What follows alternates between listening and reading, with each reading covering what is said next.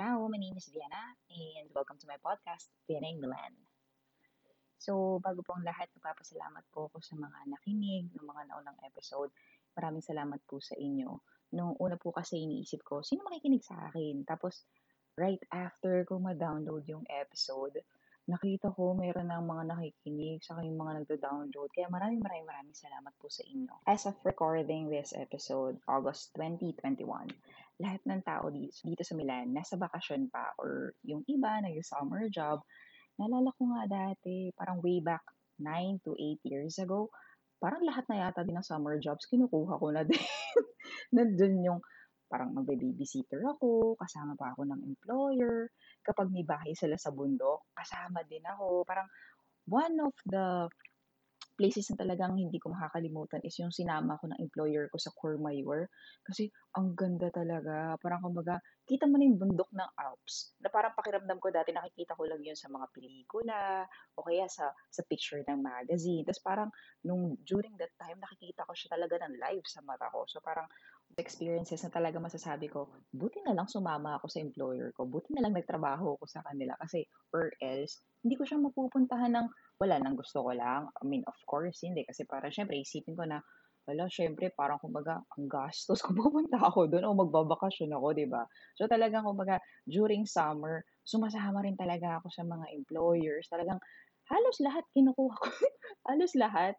Kumbaga kahit nga magdo-dog sitter lang ako, pinapatos ko ba yan? Kasi parang kasi iniisip ko ng time na yon gusto ko syempre makaipon kasi um, gusto ko rin naman kahit pa paano yung yung bang parang makakatulong naman ako o makakapagbigay ako sa family ko kapag nangailangan sila, at least meron akong mabibigay agad sa kanila, di ba? Kasi parang, para sa akin, iba yung pakiramdam, parang ang sarap sa pakiramdam na kahit pa paano, kahit sa maliit na halaga, nakakatulong ako o nakakapagbigay ako sa pamilya ko. Dati nga parang meron din akong uh, sinasamahan ng mga employer, sumasama ako sa mga employer kapag kunyaring meron silang beach house. Kunyari, for example, sa, sa Rimini, Forte dei Marmi, yan. Tapos, ah, even sa Can France, kasi parang dati may, nagkaroon din ako ng employer. Talagang ano, sumasama lang ako sa kanila. Mata, kumbaga ang employer ko dati noon, matanda pa sila. So parang, wala, maglalakad lang kami sa umaga dun sa beach. Yung parang ganun. Parang sa akin, sumasama ako sa mga ganon. Kasi parang iniisip ko, once in a lifetime lang kasi yung mga ganong pagkakataon na at the same time, hindi ako gagastos. Kasi dadalhin na nila ako doon. So parang para sa akin, yun yung mga peak moments ko para sa akin. Man din yun wala pa akong iniintindi. Parang sarili ko lang. So, kung sumama ako sa employer, okay lang. Sa, ano pa ba, mas pinipili ko kasi dati rin talagang the whole, parang the whole year ata, nagtatrabaho ko. As in, from, from January to December, nagtatrabaho lang talaga ako. Kasi iniisip ko rin, habang kaya pa ng katawan ko, gagawin ko na.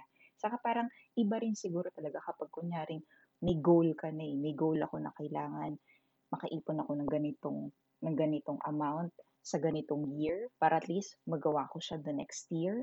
Parang, kumbaga, ganun yung, ganun yung naging mentality ko. Saka, parang nagkaroon din ako ng vision na parang iniisip ko, um, ayokong sayangin yung bawat araw, yung bawat buwan, yung bawat taon. Gusto ko siyang gamitin productively. Tapos ayun, nung medyo naglaylo na ako nito, parang naisip ko, gusto ko siguro at least kahit sa August naman, sana makapagpahinga din, kahit ilang weeks lang, makapahinga lang dito sa bahay, o kaya parang kahit pa paano, makakapag-trip-trip naman, kahit ilang araw lang. Uh, recently, share ko lang, um, nanggaling din ako sa Rome. Wala, namasyal lang. Tapos, um, ayun, binusog ko yung mata ko sa lahat ng pwede kong makita doon. Kasi, hindi lahat ng museums uh, pwede magpa-picture. I mean, for their own rights. Um, kaya talagang kung kaya kong tignan lahat ng sculptures, ng paintings, artifacts na nakita ko, tinitigan ko na talaga. Kasi minsan lang ako, minsan na lang ako pupunta na talaga magtutuon ako. Parang magbibigay talaga ako ng oras para gawin yung mga yon. Pero para sa akin, walang papalit talaga sa Milan. Parang nung nandun ako, may oras na gusto ko nang umuwi. Gusto ko nang umuwi dito ulit sa Milan. Parang second home ko na ang Milan na hindi ako, hindi na hindi ako makauwi agad. Iba yung ambience din kasi siguro. Parang mas sanay din talaga ako dito sa Milan. And uh, anyway, as I'm checking my feeds on Facebook, nakakatuwa kasi ang daming kapwa Pilipino na mga namamasyal kasama yung family or even with friends. Nakikita ko sila parang ah, yung iba nasa nasa mountains, yung iba naman nasa beach din. Nakakatuwa kasi ka parang kumbaga napaka-hardworkings ng mga Pilipino. So, deserve din deserve natin 'to, deserve na magpahinga, deserve na magre-relax ka naman. Saka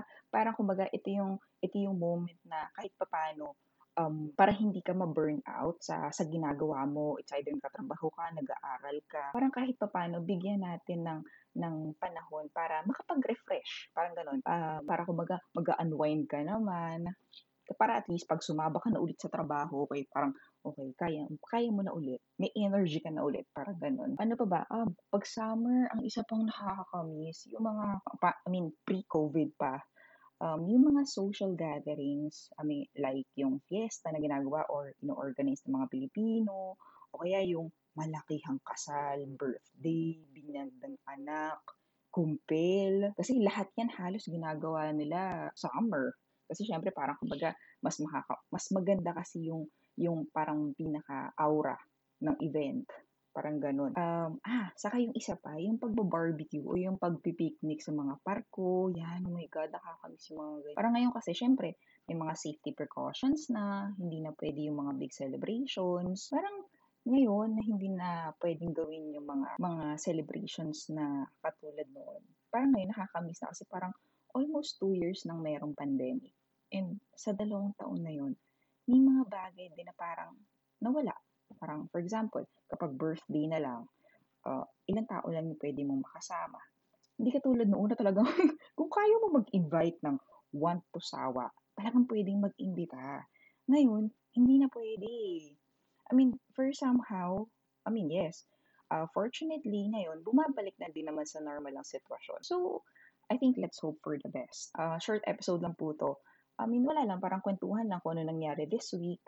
So, sana po abang-abang po din kayo sa mga susunod pang episode sa saka sa magiging guest host ko po for the next episodes. So, tara, kuwentuhan tayo.